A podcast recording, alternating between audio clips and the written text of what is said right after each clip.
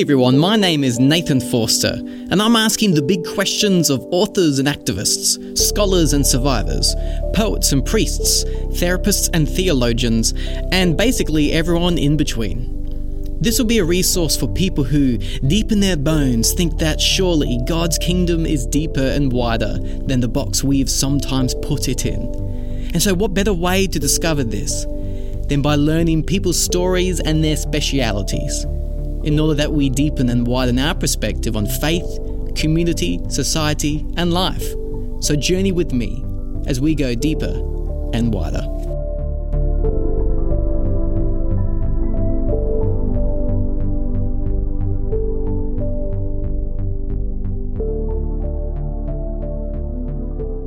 It's not something you notice until someone points it out, but food has a central role to play in the life of faith.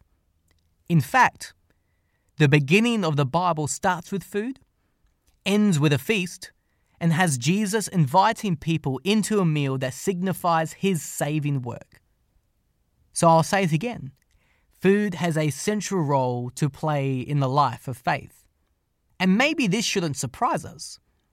I mean, food is part of the fabric of our existence. Gatherings are normally done over food. Our most regular shopping is for food. Whole cultures are defined around the food that they make.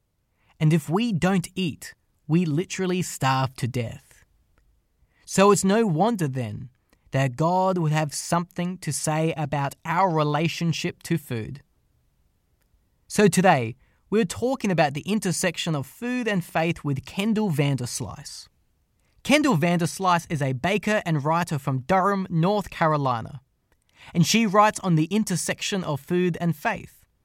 She is a graduate from Wheaton College, Boston University, and Duke Divinity School. She writes for Christianity Today, Christ and Pop Culture, Religion News Service, and Faith and Leadership, and is also the author of We Will Feast Rethinking Dinner, Worship, and the Community of God. With Kendall, we'll be exploring questions like What is the relationship between food and faith? What role does and can food play in the life of faith? We'll also be speaking with Kendall about how some churches are using food as a central part of their worship gatherings. So let us hear today on the intersection of food and faith with Kendall Vanderslice.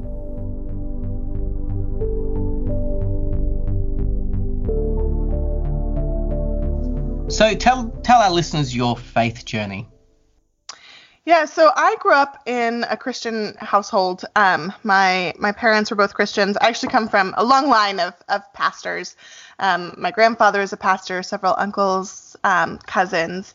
So that is sort of the the language of the church um, and the language of Christianity has always been sort of a part of my life. Um, but it was in college that I really uh, found home in more liturgical tradition.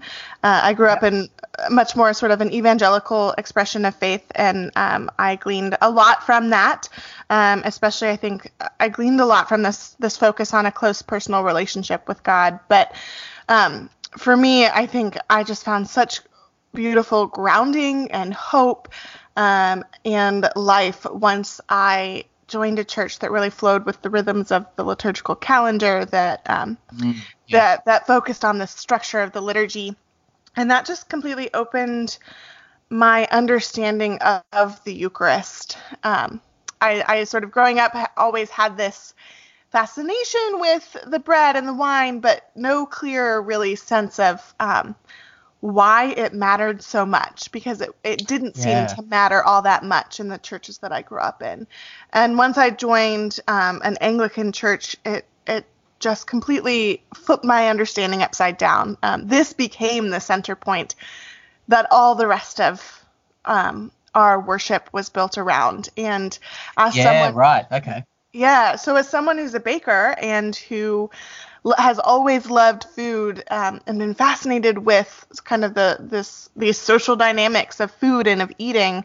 Um, putting a meal in the center of worship um, just completely shifted my my journey of faith. And I think kind of everything I do now has just poured out from that major shift. Yeah, wow. So for you, that the liturgical tradition, when you have that the communion, the Eucharist in the center, yeah, it, you're right. It, it does draw people to the central drama of Scripture, which is displayed in the the bread and the wine. So you know you have this intersection of faith and food. So eh, yeah. how did you come to be in, interested in in that intersection of faith and food? Yeah, so I mean, food has always been an interest of mine as well. Um, when I was younger, I would spend all of my evenings playing, experimenting in my parents' kitchen. Um, it was baking was sort of my way of dealing with stress, my way of dealing with um, really all emotions. When I was excited, I would bake. When I was bored, I would bake. Um, so I was always in the kitchen. And um, right after I graduated high school, I was in that sort of question of what do I what am I going to do with my life. So when I when I graduated from high school, um, I was sort of in that that phase of asking what am I going to do with my life. Um, and I decided to take a gap year because I was just not ready to start undergrad. Um, I felt like my friends that were going to college already had kind of a clear direction of what they were doing. Um, mm. So I took a gap year and to kind of go and figure out who I was, um, which sounds so cliche, but I, I went to work um, on a hospital ship and I, uh, two weeks before I was supposed to leave, um, I had raised enough money for my plane ticket there and for my monthly expenses for my gap year, but I didn't have enough money for a plane ticket home. And I needed to figure out um, a way to make that money. And I, yeah, right. I'd been working as a lifeguard, and the pool had closed for the summer, and so um, I I didn't really have any idea what I was going to do. And so I went back to the kitchen where I always go and thought, well, I can I can make cupcakes and I can make bread. Um, and so I emailed everyone I knew in town. I was living in St. Louis, Missouri at the time. Um, emailed all my old high school teachers, my, our friends from church, all of my parents' friends, and in a matter of two weeks, I had made um, several hundred dollars worth of cupcakes and bread. And wow realized in that process this is what I want to do with my life. Um, so it was really fun. Sort of, I thought that the the year itself would would open up my eyes to my future, but instead it was this preparation to go that really um, gave cast a vision ahead. So I didn't. I still went, um, and I spent this year. And I actually, once I arrived on the ship, uh, was able to get work as a baker. Um, and so I spent that year baking and having to do a lot of experimenting, kind of with the limitations of what we had on board. Um, and so that really got me further into the the science behind baking and and really yeah, understanding wow. yeah what different ingredients do. We um we were sailing uh, in the two weeks leading up to Christmas, and we ran out of butter. And of course, we're in the middle of the ocean, so oh, there's no. no way to get more butter. and so I was um, I was asked to figure out uh, recipes for Christmas cookies that don't require butter. And so oh, I, my word. That, that was sort of my first um, yeah my first time to experiment and have to really learn about the the science of baking and, and doing recipe development. And it was so fun. Um, such a strange place to learn about recipe development. Um, yeah, absolutely. Yeah, my goodness. It's a fun memory because so, we're, we're coming up on that same that same season again. Wow, geez, that's a baptism by fire having to um, find a recipe there. It really is. It really is. Yeah, but so after oh, that, I, I had really wanted to go to culinary school, but um, just for a number of reasons, felt like God had directed me to this one college that um, I didn't particularly want to go to, but um, it had just become um, undeniably clear that that the Lord was saying this is where you're supposed to go. So I went, um, and in the time that I was there, um, I studied anthropology, and we they brought in some faculty that did anthropology of food and anthropology of consumption, um, and so they helped to expand my vision of what it could mean to study food and to work with food. Um, and then with that, sort of in those classes, it began transforming the ways that I was reading scripture um, and seeing sort of food as present throughout this entire story of scripture. Um, and then I, I, think sort of that, that linchpin moment for me was um, I was in a Christian theology class and reading an article on the Eucharist. And this is all kind of in the same season that I am that I'm beginning to attend a liturgical church. And yep. I read this article and realized, and I it just changed everything. I remember reading it and thinking, there's so much more here than I've ever heard before. So much more Yeah, here wow. than, than I've ever um, seen talked about in church. And so, yeah, that was that was it for me. I was hooked. I wanting to see how food played into the life of faith was kind of been my thing ever since. Yeah, yeah. And you mentioned before as well that you started to read scripture anew and you actually started to see food as a predominant theme or predominant reality in scripture. Um, on that, can you, can you give us perhaps a brief overview of seeing the scriptural story through the lens of food? Yeah, I mean, once you start looking for it, it's everywhere. But the the biggest sort of pieces that um, that I think first jumped out to me was just the story of Genesis of of humanity being created out of soil. That we are soil animated by the breath of God, um, the very same soil that that sprouts forth everything that we eat. Um, and we were created with the need to eat. Um, we could have been made like plants where we could, you know, convert energy from the sun through our skin or where we could soak up, you know, nutrients from the soil, but we weren't. We were we were given tongues and we were given taste buds and we were given this ability to delight in the act of eating um, and also a need to eat. Um, but then also the story of the fall, the story of Genesis 3 is the story of eating done um, in a selfish manner, eating done in this purely for the delight and the the reasoning of humanity, not eating um, for its ability to bring us into communion with one another and with creation and with God. Wow. So it's the story of a meal that, um, you know, the, the distortion of eating, eating being used um, in this way that brings death and destruction instead of communion and life. Um, Wow. And so that that sort of is the the opening story of Christianity, but then but then Jesus's life parallels that um, and subverts that in his entire ministry being through meals around tables. Um, you know, his first miracle being turning water into wine and Mm, yes. You know, multiplying loaves and fish and extending forgiveness to Peter and an offering of fish and making himself known on the path to Emmaus through the breaking of bread, and then actually offering us a meal as this primary means of remembering his death and his resurrection and his promise to come again. Um, so I, I see those as two parallel meals, you know, the, the meal that brought destruction, uh, but then Jesus's Jesus's death and the meal accompanying it as this meal that brings new life. Oh wow, wow, and I guess as well towards the end of scripture you have you have the, the imagery of the the tree of life, which its leaves yield the healing of the nations. Yes, and it bears its fruit all year round. Uh, I Wow. love that imagery. That is, yeah, yeah. Wow, it really it really is all throughout scripture, and it's it's interesting that since reading your book, I've just kind of gleaned throughout the kind of the, the common themes of scripture and the, the story arc of the Bible, and it's found in so many verses. This very it's it's it's language of taste. It's it's it's Yeah. sensory language Oh, all throughout absolutely. scripture. It is. It is. Uh, Yeah. Oh, it's it's it's absolutely incredible, actually, and I guess I guess that leads to my next question. And so, what what role does food play in the life of faith? Oh man, that's a big one.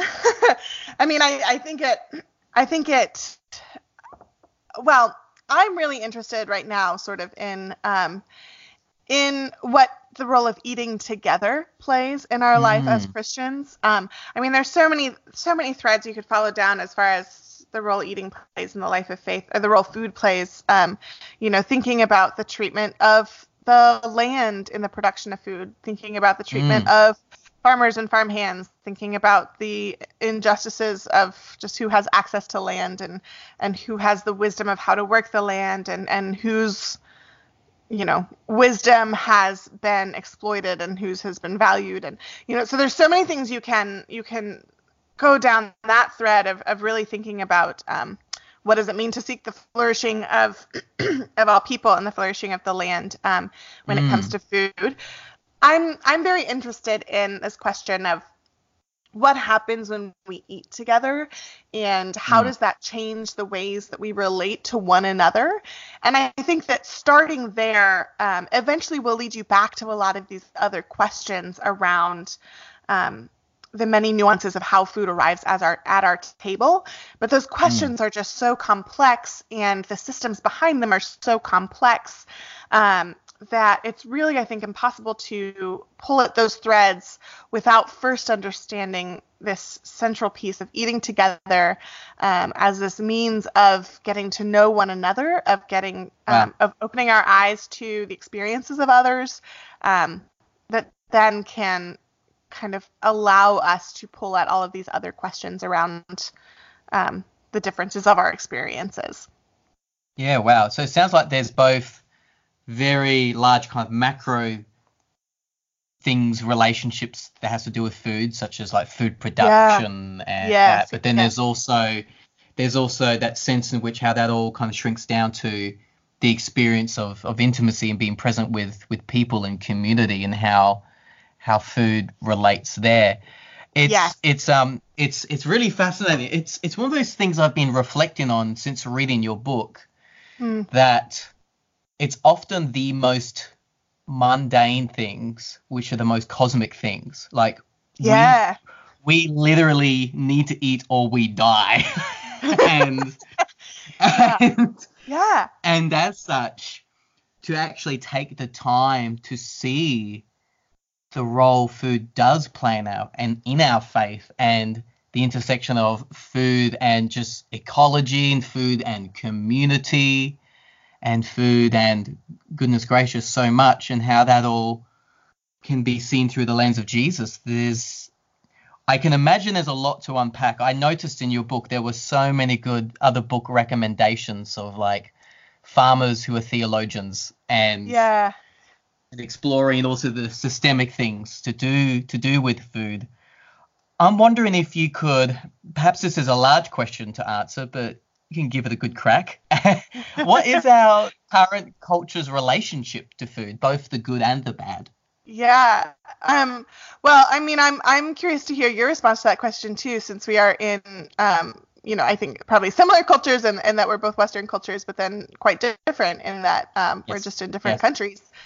Um, So I think probably a similarity between the two is um, this this understanding of food primarily as fuel.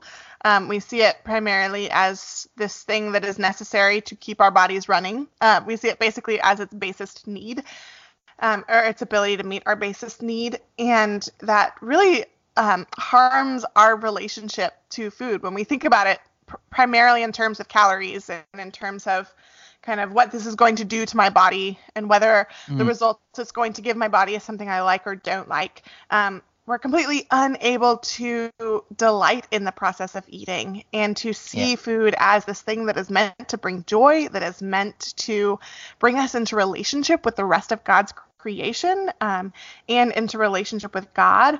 And I think that in turn affects our relationships to our own bodies because we Mm. primarily see our bodies as something that we can and should control. Um, and and not something that is a part of us that that we live out in relationship um, with. So I think that is one of probably the most harmful turns of kind of how our culture approaches food. Um, Mm. but I, I think you know foodie culture is very much a thing here in the states, and I'm guessing it probably is where in Australia as well. Um, Mm, yes. but and that that I think can have both good and bad. It can have good in that it it does make the focus more on this like the, delightful nature of food, and um, it can put more um, thought to the production of food and how it gets to you. Sometimes it's more for care of the quality of the food itself than care for the people Mm. who are responsible for making the food. But um, you know, still, if you're still, it can have positive results. Um, but that that Yeah. also can be a negative thing, just because it can, um, it it sort of elevates taste above all else, and um, it some of the ethical questions get blurred because they're you know these different types of foods have different taste markers and so um, here it's kind of known as like these are the bougie white people food and um, and there are really clear markers of race and class tied to Yeah, wow. types of foods, and so that that gets really complicated really easily as well. Um, so, but here in the states, we just have such a complicated um, story behind sort of the production of food and how food gets to our table and um, just historically you know what farmers have access to land and what farmers um, who have had land taken away from them and and so we have it's just really complex i think kind of our our Mm. history of food production that then leads to really complex state of food today Yeah, wow. Uh, it's it's interesting. One of the um one of the things I've been thinking about is, and you've touched on it, even how how what I have on my plate, how did it get there, and what were mm-hmm. the processes like of it getting there? And and you're right. I think there there would definitely be a complexity to it, and perhaps deep nuances that that make it so complex. And yet, that's been something of of, of my personal reflection of Hmm. well was this a sustainable process? Was what what Yeah. in- terms of the food i have on my plate. Something as well in that is quite unique to both of it well sorry it's not unique to both our cultures. It's quite quite prevalent across the world. And yet definitely definitely more so in western culture for sure. And that is this sense of isolation to how we even eat our food. You know, fast Yes. food. It's Yes, the yes, you go through the drive-through, and I. It's interesting since reading your book, I've kind of gotten to a place where I was like, okay, sometimes there might be be a necessity there, and yet I kind of want to make it my life mission to never eat alone again. That's a bit of a bold bold statement to make. I know, like. No, but- it's probably un, it's probably unrealistic, and I'm, I'm not saying it's wrong to eat by by by oneself, but it's it was just interesting the sense of like I go through the drive-through late at night, and you know sometimes I don't even go to the store. I'll go to the drive-through and then I'll eat in my car in the car park. yeah yeah yeah yeah yeah oh yeah and I just and think myself, my goodness, and it's just quick fix eat as well. It's it's not mindful eating or or I would say an, an embodied experience either. It's just you know drive through, get the food, and I'm by myself as I'm eating. Yeah, yeah, yeah. No, I, I think it's that's so real, and um, you know, I mean, I I study this and write about this as my as my life's work, and still I eat by myself often, and and do the same thing. I drive through the drive-through and then sit in my car and eat it. You know, finish half of it on my drive home.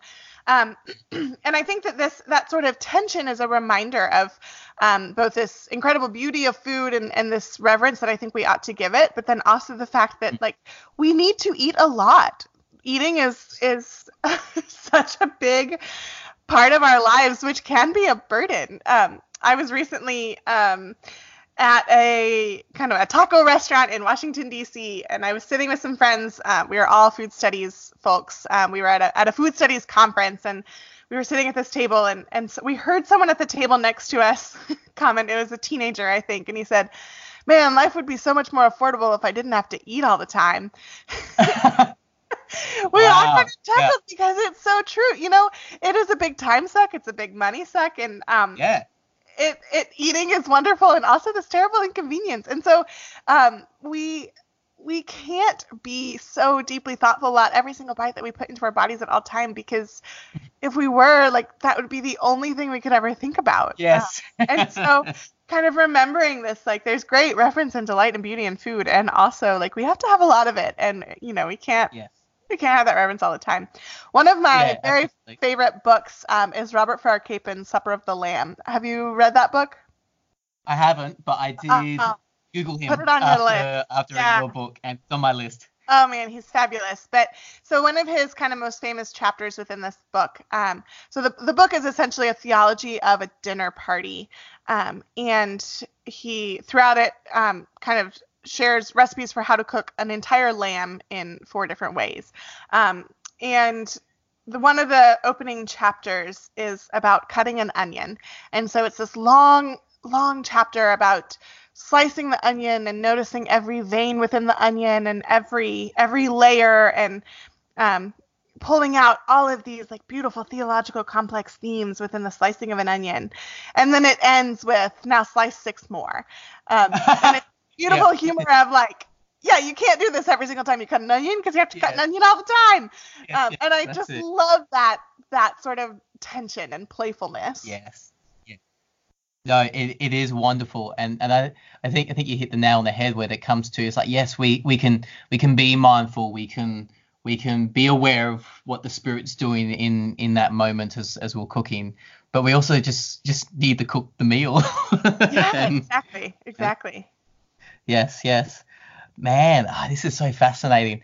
I mean, there's, there's there's so many rabbit holes I could I could go down, but I and and and perhaps for another time. But I did want to ask some other questions because, of course, some of our listeners perhaps haven't read your book, and I'll be linking your book in the the show notes and and telling people about it. Um, nonetheless, I was wondering if you could perhaps give us a little bit of a taste of some of the examples of the communities that you that you you wrote about in the book, even if it's just one or two um, yeah, of the communities that you're aware of who are incorporating food in their worship, what are what are some examples you can give of how they do um, eating and food and community and worship? Yeah, so so in my book, um, I I visited nine different churches. Um, the tenth church in the book is Thoroughly Church, and unfortunately, that was you know just logistically impossible to visit.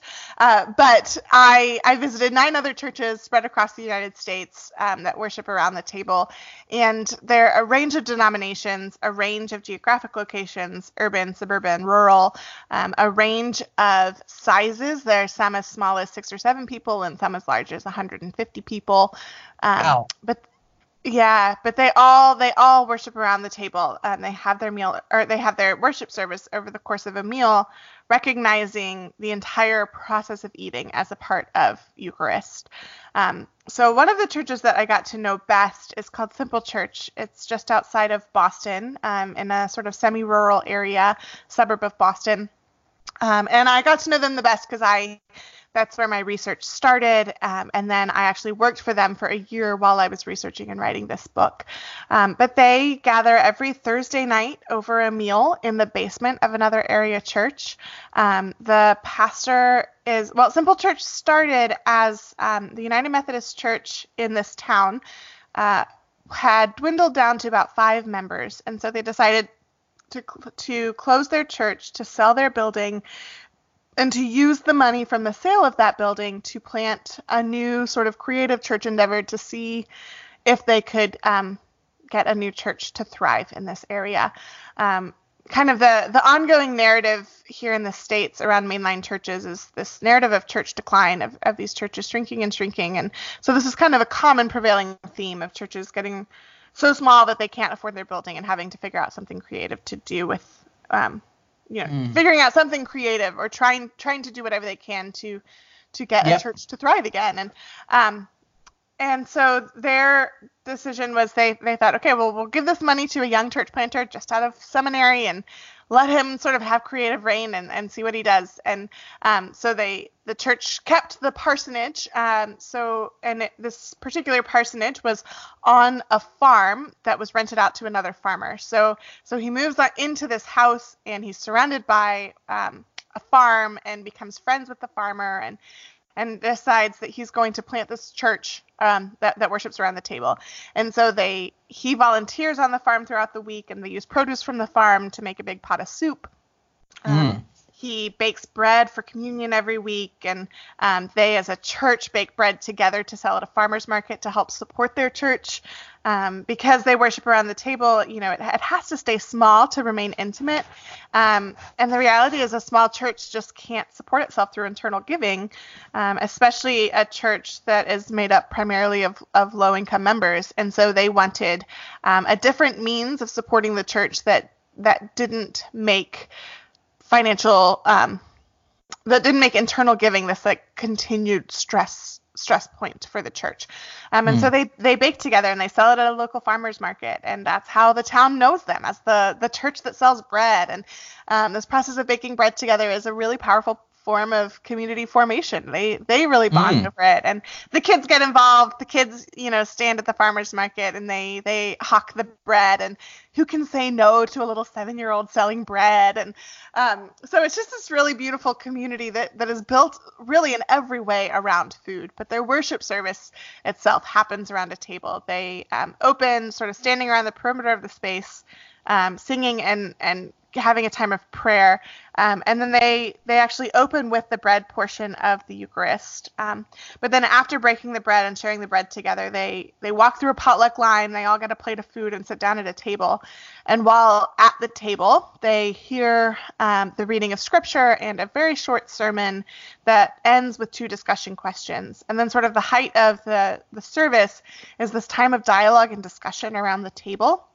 Um, so it, it's really a time to they they see church as as this formation of community um, Wow. through conversation and and dialogue and, and really digging into scripture and and working through it together um, and then Yes. at the end of that they they sing a bit more and then they close with the cup um, and so that rounds out this eucharistic meal that that rounds out this entire service and it's a really beautiful sort of Yeah, wow. modeling of how to be in community. They strongly disagree with one another on various matters, and um, by closing the meal with this cup, they're and and opening it with the bread, they're consistently reminded that in the midst of our disagreement, we remain one in the body and blood of Christ. Um, Mm, yeah, yeah.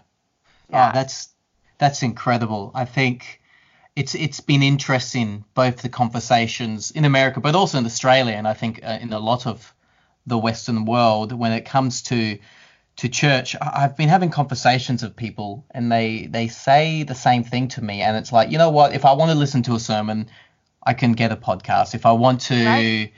you know, think critically about things, I can you know listen to a YouTube video on on you know particular. Totally.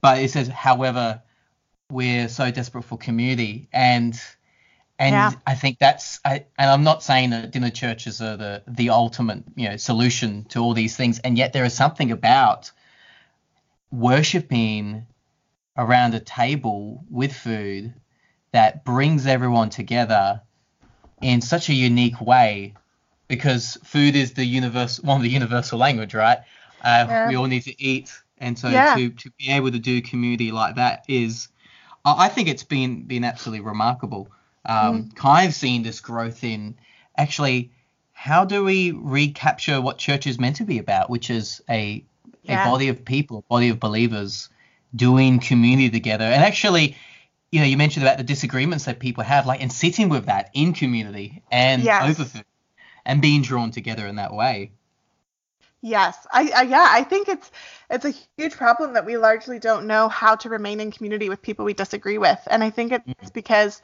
we aren't currently sort of we don't have any clear institutions um, that form this kind of intergenerational community, um, but also community just across across various types of differences.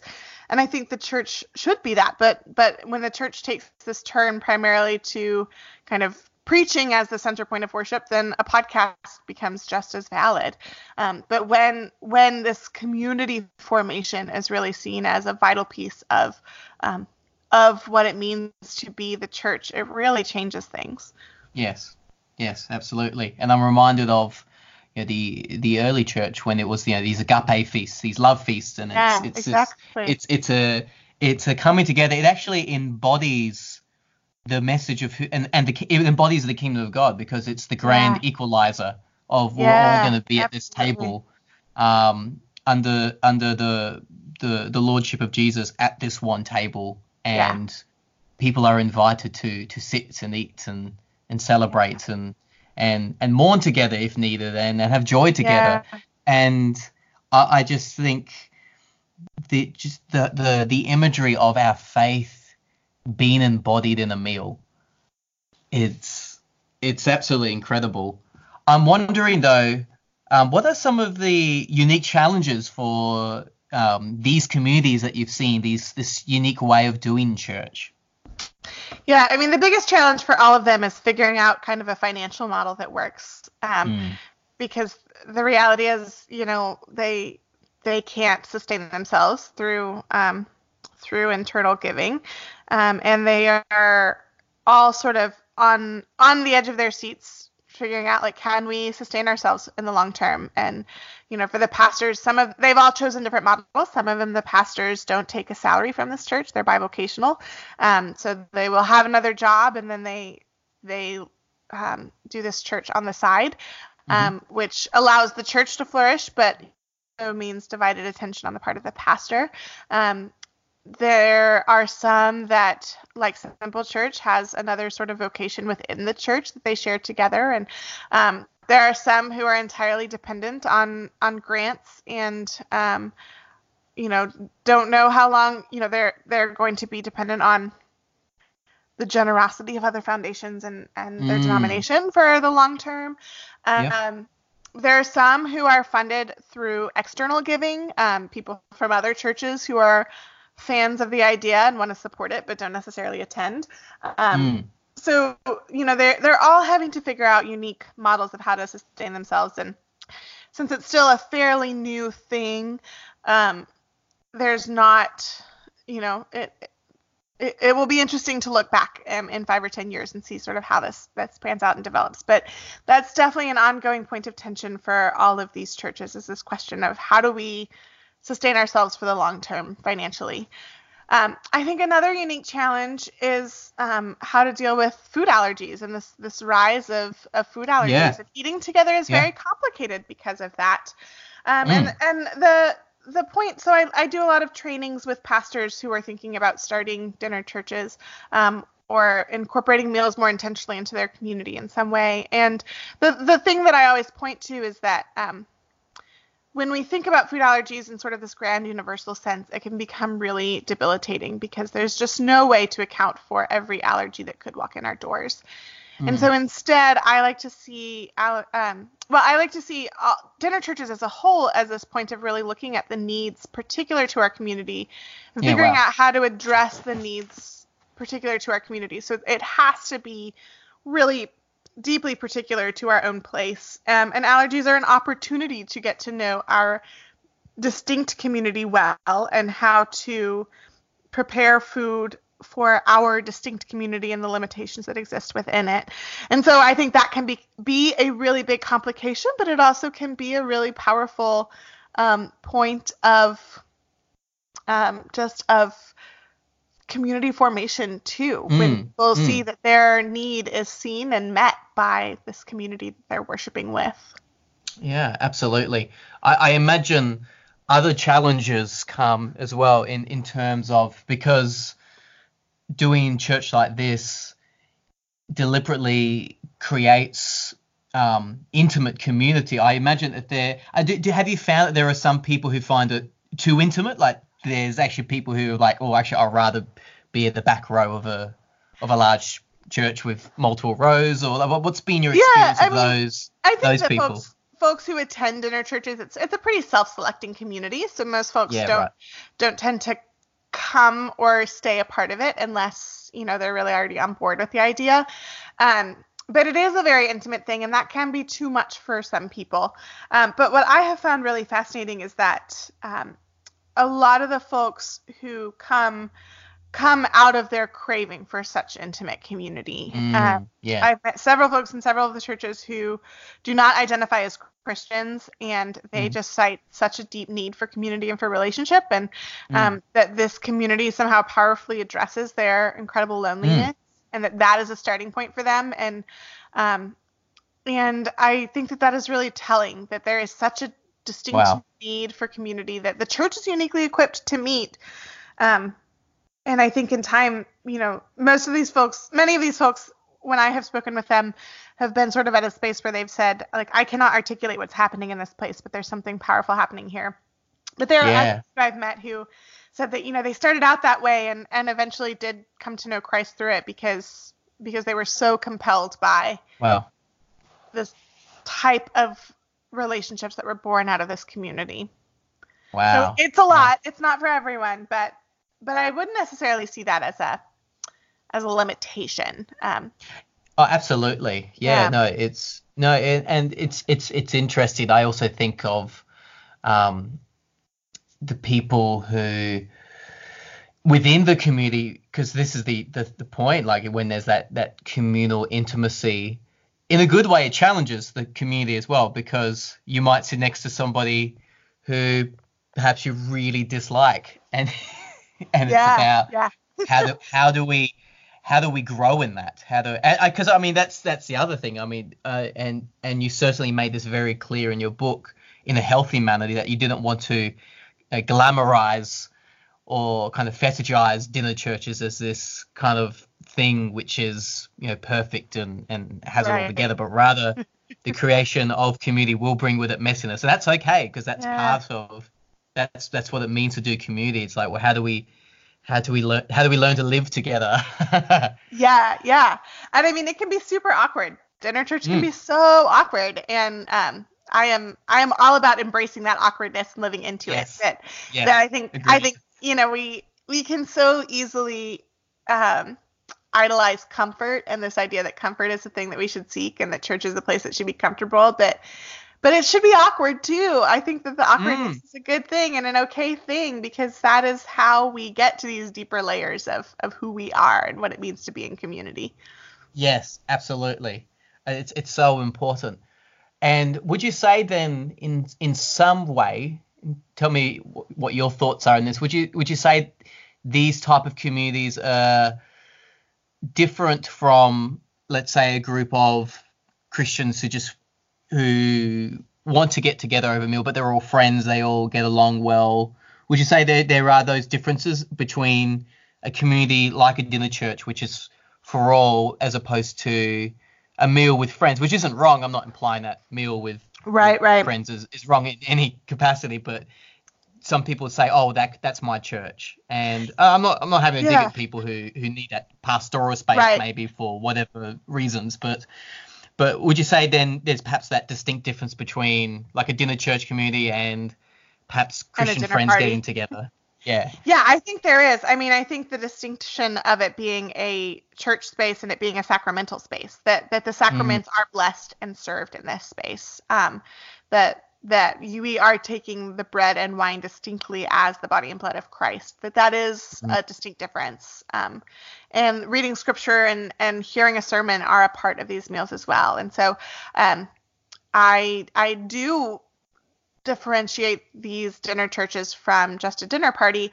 But what I don't want is people to hear me say that I think, you know, that dinner church is the future that everyone needs to get on board with because I don't necessarily think that dinner churches is what every church needs to do. I think that instead these dinner churches help to make really explicit this connection between um, mm. sharing the Eucharist and the importance of sharing an entire meal. And so I think that if sort of these dinner churches help us to better understand all that mm. takes place when we gather with our friends around the table, then I think that's great. um, mm. You know, I, I yeah. think I think if what people get out of this book is that like you know i'm going to start really paying attention to sharing meals with people from my church community after church on sunday then great i think that my work has been done um, yeah, I don't fantastic. think dinner church is what everyone needs to do. We just, I want the dinner churches to help us think more deeply about all of our meals.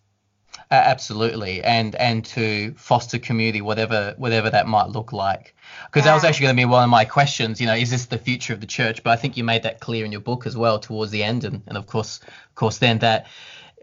I mean, you, I, I we, we were probably in agreement that we want community to always be kind of the, the past, present, and the future oh, of the yeah, church. But what, but what that looks like is um can Different. yeah abs- absolutely. Um, that said, how how would the church be different um, if we perhaps took more seriously what what meals are inviting us to, which is community? Uh, what what might worship? How might the church as a whole be different if we took that seriously? That that communal aspect. I mean, I think it would just subvert our understanding of what the church does, what the church is, um, and would really shift the ways that we live together. I think it would just mm-hmm. trickle out beyond just the four walls of the church into kind of the the ways we live in relationship in our everyday lives. Um, mm. I think it's a it's a distinct point of challenge to sort of um, the narratives formed by like capitalist society, which is mm. that yep. you know that it's all about production, that it's all about individualism, that it's all about you know um, that, that there are these clear markers of of me and my work and what that means you know how that identifies as success for me um, i think when the church instead focuses on this living in community with one another it really challenges yeah. all of these layers of how we set up our lives and how we live in, in relationship with one another and and how we view our work and how we view our our play mm. and how we view our worship i think it just challenges all of that Absolutely. I think when when church is functioning best in community, it actually offers a completely different social narrative, cultural narrative. It's the kingdom. Which, which, and and you're right, and you and and you touched touched on like capitalism and individualism and these these isms in our society, especially especially in the West, and how doing doing church communally actually subverts all these narratives in astounding ways. Yeah, yeah, it does. Well, I think we might finish up the the interview there, Kendall.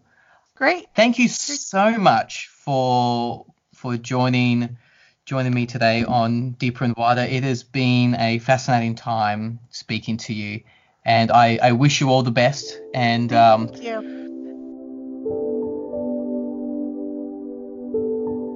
Well, that ends our interview with Kendall Vanderslice, talking about the intersection of food and faith. Check out her website at kendallvanderslice.com and also follow her on either Facebook, Instagram, or Twitter at KVSlice. And get a copy of her book, available on Amazon and also on Audible. Her book is We Will Feast Rethinking Dinner, Worship, and the Community of God. That's it for this episode of Deeper and Wider. If you like what you heard, then please rate this episode on your podcast provider and share with your friends. To follow my work, then find me on Facebook at www.facebook.com slash nathan.forster or find me on either Twitter or Instagram at nathan underscore forster. Deeper and Wider is part of the Expansive Faith Network. To see more content like this podcast, or to support our work, head over to expansivefaith.com. Until then, keep on seeking and go deeper and wider.